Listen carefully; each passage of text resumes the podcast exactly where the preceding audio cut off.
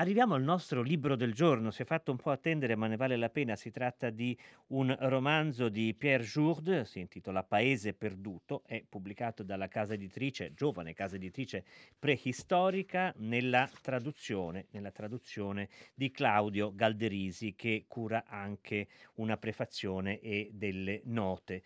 Eh, mentre a tradurre le parole di Pierre Jourde che si trova nei nostri studi torinesi, che ringrazio, è Martina Berbotto. Buon pomeriggio Pierre Jourde. Bon, bon après-midi. Merci. pomeriggio.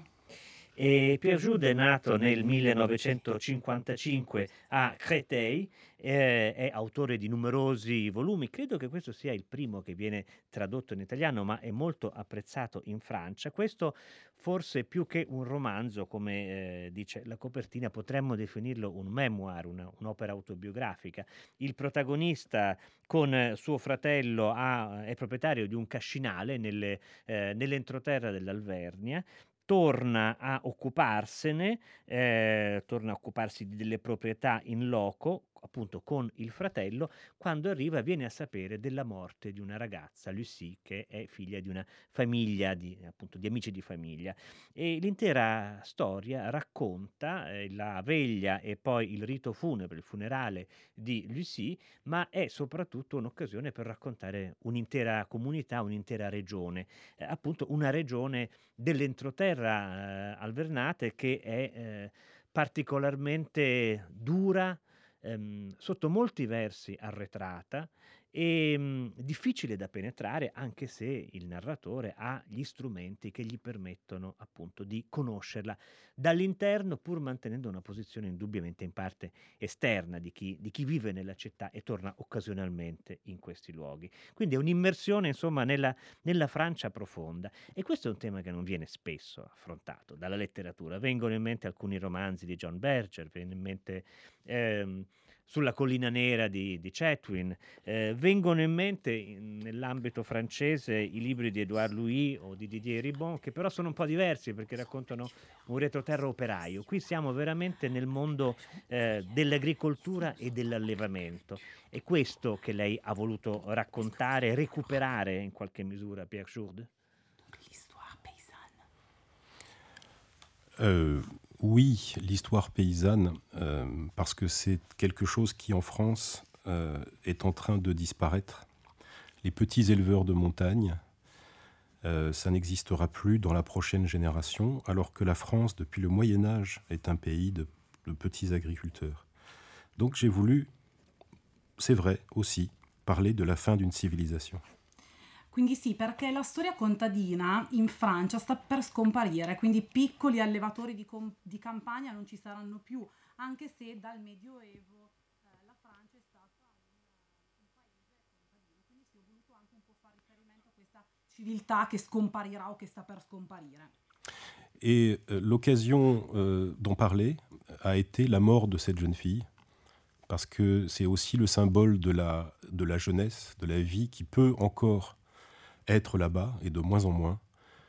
Et cette jeune fille a été, je l'ai enterrée moi-même, de mes mains, euh, dans une tombe qui est à deux mètres de la tombe de mon père, qui a voulu être enterré dans son village natal. Et ces, deux disparitions, mon père et la jeune fille, m'ont euh, laissé penser qu'il fallait laisser un monument funéraire. Quindi sì, con l'occasione della morte di questa, di questa giovane ragazza ho potuto raccontare questa storia. Questa ragazza è il simbolo anche della gioventù, quindi di una vita che può esserci e io ho sepolto questa ragazza davvero con le mie mani a due metri dalla tomba di mio padre, quindi davvero secondo me queste due scomparse meritavano eh, diciamo di essere, eh, diciamo di, di avere un monumento funebre. Nell'ultima pagina Lucie è, è descritta come un tesoro viene usata questa parola, che è molto importante anche all'inizio del libro di Pierre Jourde. Eh, il ritorno in pagine veramente magistrali verso questi luoghi sperduti che si trovano alla fine di strada, dopo sentiero, dopo passaggio, dopo percorso e che vengono raggiunti faticosamente in macchina. Ecco, eh, questo ritorno è descritto come l'avvicinamento a un tesoro. Alla fine Lucie è questo tesoro, ma è un tesoro che sfugge, che non viene mai veramente catturato. È come se il tentativo di raccontare questo paese perduto, per usare proprio il titolo del, dell'opera di Jourde, eh, significasse raggiungere qualcosa che continua a perdersi e che deve continuare a perdersi continuamente. Oui, c'est très, c'est très juste ce que vous dites. C'est une lecture très, très juste, très profonde. Euh, l'expérience que j'ai de ce pays depuis l'enfance, c'est une expérience de la beauté, parce que c'est magnifique. Ce sont des paysages qui n'existent nulle part ailleurs. C'est un peu comme l'Asie centrale, en fait. Ça ressemble à la Mongolie. Euh, mais c'est une beauté mystérieuse, secrète, violente, qui ne se laisse pas apprendre. Et donc, dès l'origine, je crois que mon idée de la beauté a été formée par ça. Quelque chose qui vous prend, mais qu'on ne peut pas apprendre, qu'on n'arrive jamais à, à tenir. Et c'est vrai que Lucie était un peu l'image de ça. Quindi sì, è molto giusta questa lettura ed è anche molto profonda. L'esperienza che io ho avuto in questo paese è un'esperienza di bellezza, perché dei paesaggi così non esistono da nessun'altra parte. Forse si possono un po' ritrovare in Asia centrale, magari nella Mongolia, ma è una bellezza che definirei quasi come violenta, come misteriosa, un qualcosa che non si lascia catturare. E quindi fin dall'inizio Uh, probabilmente questi, la mia idea di bellezza si è formata in questo luogo, quindi una bellezza che si prende ma che non si apprende e quindi davvero forse Lucie incarna questa immagine. Et vous avez raison de souligner l'image du trésor. L'Auvergne est réputée en France pour être un pays très euh, pauvre, grande pauvreté et en même temps où les gens accordent beaucoup d'importance à l'argent. Je raconte l'histoire d'une de mes cousines qui a fait de la place dans la tombe de mes parents et elle, je sais qu'elle a gardé les dents en or des gens qui étaient enterrés là. E poi davvero è anche interessante questo sottolineare la parola tesoro. L'Auvergne è una regione della Francia che è considerata molto povera, con grande povertà, ma dove la gente dà eh, grande importanza al denaro. Infatti addirittura mia cugina ha conservato dei denti in oro di eh, persone che sono state, diciamo, sepolte. Sì. sì. Et euh, si Lucie est un trésor qu'on a confié à la terre, je raconte aussi le fait que au même moment de l'enterrement, nous allons chez un, vieux cousin qui est mort, et c'est vrai, pour trouver dans sa maison l'or qu'il a caché. Et je me suis rendu compte après que ça signifiait exactement ça, une compensation arrachée au chaos, à la profondeur, à la terre, pour nous payer de la mort. Uh, e quindi se Lucia uh, diciamo è un tesoro affidato alla terra allo stesso tempo a questa storia di Lucia si, aff- si affianca anche la storia diciamo di questo mio vecchio fu- di, di, questa diciamo ricerca a casa del mio vecchio cugino morto di questo denaro che è stato nascosto. Quindi parlerei quasi di una sorta di compensazione che si va ad, a- ad a prendere dalla terra Per Jourde, lei ci parlava della grande bellezza di questa terra di vulcani, anche se spenti, che è, che è l'Alvernia. Al tempo stesso è spietato nel raccontare un mondo sudicio, la realtà delle case contadine piene di spazzatura che si accumula senza mai che nessuno la sposti, eh, la merda eh, delle vacche che si sparge dappertutto e che penetra ogni ogni spazio della vita quotidiana e la stessa descrizione delle, delle persone che lei incontra spesso evoca immagini di eh, mostruosità, di, di, mascheroni più che di ehm, persone di cui penetrare la complessa personalità o il carattere. A volte sembra una corte dei miracoli. Ecco, le chiederei di dirci qualche cosa su questa scelta che è anche un elemento di provocazione, direi rispetto a un mito della natura incontaminata, della bellezza della vita contadina. Il y a quelque chose de, c'est vrai, euh, quand on vient de la, de la ville, qui est un lieu euh, ordonné, trop ordonné parfois, quand j'étais enfant, et encore maintenant, euh, c'était l'expérience du chaos. Des maisons parfois dans un désordre incroyable, d'une saleté euh, presque mythologique, euh, de la bouse de vache qui imprègne tout, la terre, les passages. Et ce retour au chaos est comme une autre possibilité de contact avec la, la réalité. J'ai l'impression que parfois l'ordre urbain, civilisé, nous cache, dissimule ce chaos qui est, dans, dans, qui est l'essence même du réel.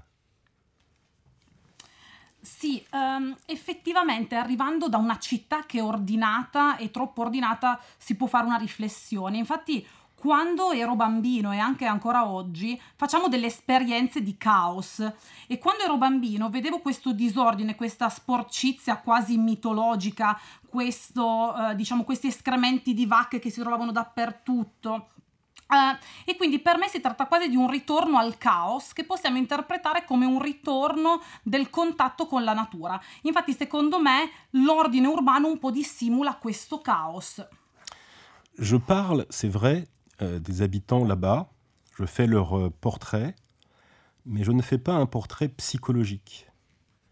La psychologie ne m'intéresse pas beaucoup, et surtout, il s'agit d'une société archaïque.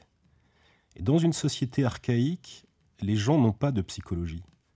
Ils se définissent par leur euh, lien dans la famille, dans le groupe, par ce qu'ils font, et non par leur euh, éventuelle euh, psychologie. De sorte que le meilleur recours parfois pour les décrire, c'est effectivement le retour au mythe. Parce que ce pays est à la fois un pays très violemment réel, c'est-à-dire où le réel vous saute à la figure, et c'est un pays de fiction. C'est un pays où on se raconte sans arrêt des histoires, c'est un pays mythologique. Um, e poi parlo di persone facendone un ritratto, ma non è un ritratto psicologico perché non mi interessa in realtà la psicologia. È una società arcaica dove le persone non hanno una psicologia, le persone si definiscono con il loro legame alla famiglia, con il legame che hanno con, con la società, ma non a livello psicologico. E quindi, secondo me, il miglior modo per definire le persone è quello di, diciamo, un ritornare al mito Uh, quindi si tratta di un paese che è violentemente reale, ma anche un paese di finzione. Un paese reale, ma un paese di finzione e quindi un'operazione di ricostruzione della memoria, ma anche in qualche misura di messa in discussione e di invenzione della memoria. Del resto il titolo del libro di Pierre Jourde, Paese perduto, ci fa pensare al eh, Lost World di Conan Doyle, quel, quel, romanzo di Conan Doyle in cui si, si, andava lontano a trovare una terra in cui ancora vivono i dinosauri. Ecco, quindi eh, c'è un elemento di fantasia e, e, su questo vorrei chiedere di dirci ancora qualcosa, Pierre Jourde. Io non vorrei assolutamente raccontare alcune sorprese che giungono alla fine del paese perduto, della narrazione che lei ha svolto, però effettivamente nell'indagare eh, la figura del padre e la questione delle radici, si arriva poi, mi pare, a eh, capire che le radici a volte sono più complicate di quanto noi non immaginiamo e che un'operazione di recupero della memoria pura e semplice, fattuale, forse è impossibile.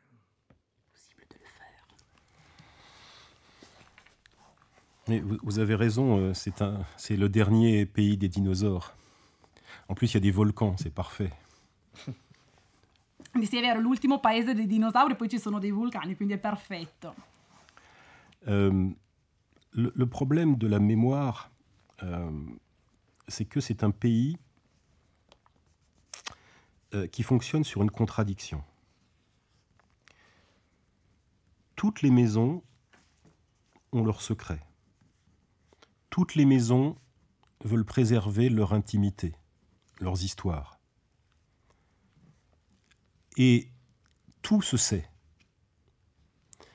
Toutes les histoires des familles sont colportées de maison en maison et deviennent non pas la réalité, mais deviennent des romans. chaque habitant écrit le roman des autres familles.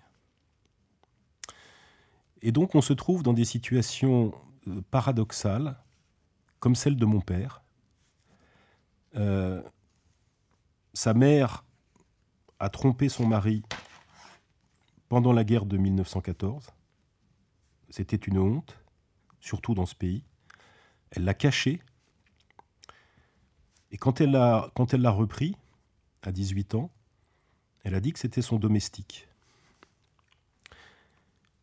Évidemment, tout le monde le savait, tout le monde avait euh, compris la fiction, mais pas moi. C'est-à-dire que rien n'est secret, sauf à l'intérieur des familles. Et je crois que euh, cette façon de raconter des histoires et aussi de se fonder sur le silence est quelque chose qui est déterminant pour devenir écrivain.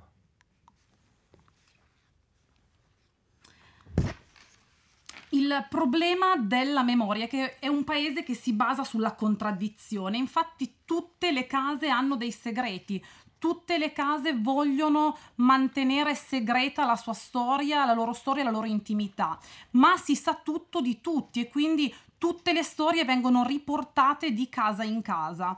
Eh, e quindi ogni abitante racconta la storia della sua famiglia. Ed è quello che è successo alla famiglia di mio padre perché sua madre nella, durante il periodo della guerra del 14 aveva tradito suo marito. E questa era una vergogna quindi lei lo aveva nascosto e poi ha poi confessato che era il suo domestico. Tutti lo sapevano tranne me quindi tutti avevano capito tranne me. E quindi nulla è segreto se non all'interno della famiglia. E quindi davvero una realtà che si fonda sul silenzio.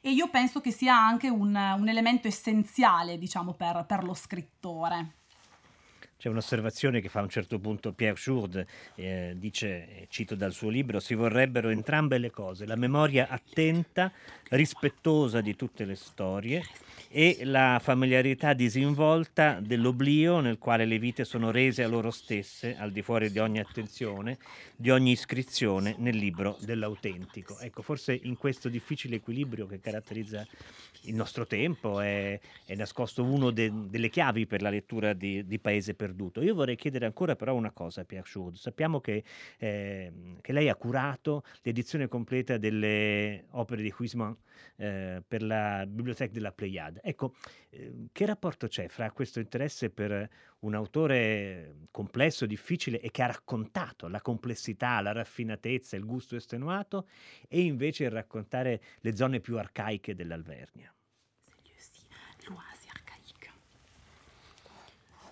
Oui, euh, Huysmans euh, détestait la campagne, en tout cas, et la nature.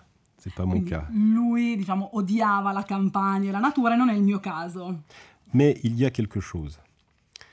Huysmans vient du naturalisme. C'est un écrivain qui, comme les naturalistes, s'intéressait beaucoup au corps, dans ce qu'il peut avoir de plus, parfois de plus difficile, de plus honteux, euh, le corps malade, le corps souffrant, le corps naturaliste. Quindi um, Wiseman era, diciamo, viene dal naturalismo, quindi lui si interessava al corpo, all'acqua, a quello che c'è di difficile da capire, a quell'aspetto più segreto, al corpo che soffre, quindi in, un interesse naturalista. Puis, il s'est converti au catholicisme. Mais pour lui, le catholicisme, la foi ne pouvait, ne pouvait pas être la négation du corps comme à, son époque certains chrétiens le pensaient. Lui voulait aller à Dieu par la chair et non pas contre la chair. C'est ce qu'il appelait le naturalisme spiritualiste. Um, poi c'è stata la sua conversione al cattolicesimo e lui, diciamo, nella, nella, sua fede non voleva negare il corpo così come potevano pensare altri cristiani. Lui voleva arrivare a Dio attraverso la carne e questo si chiama naturalismo spiritualistico. Et c'est vrai que pour moi, c'est un idéal esthétique qui correspond assez bien à Pays perdu, c'est-à-dire euh, s'interroger en effet sur la beauté, s'interroger sur euh, le mythe, la grandeur, parce qu'il y a une grandeur dans ces vies, mais cette grandeur, elle est inséparable des choses les plus concrètes, parfois les plus ridicules, parfois les plus basses. Rendre compte de l'humanité, c'est rendre compte sans cesse des deux à la fois. De ce qui, de ce qui sent mauvais en l'homme, de ce qui est sale en l'homme et de ce qui est grand en même temps.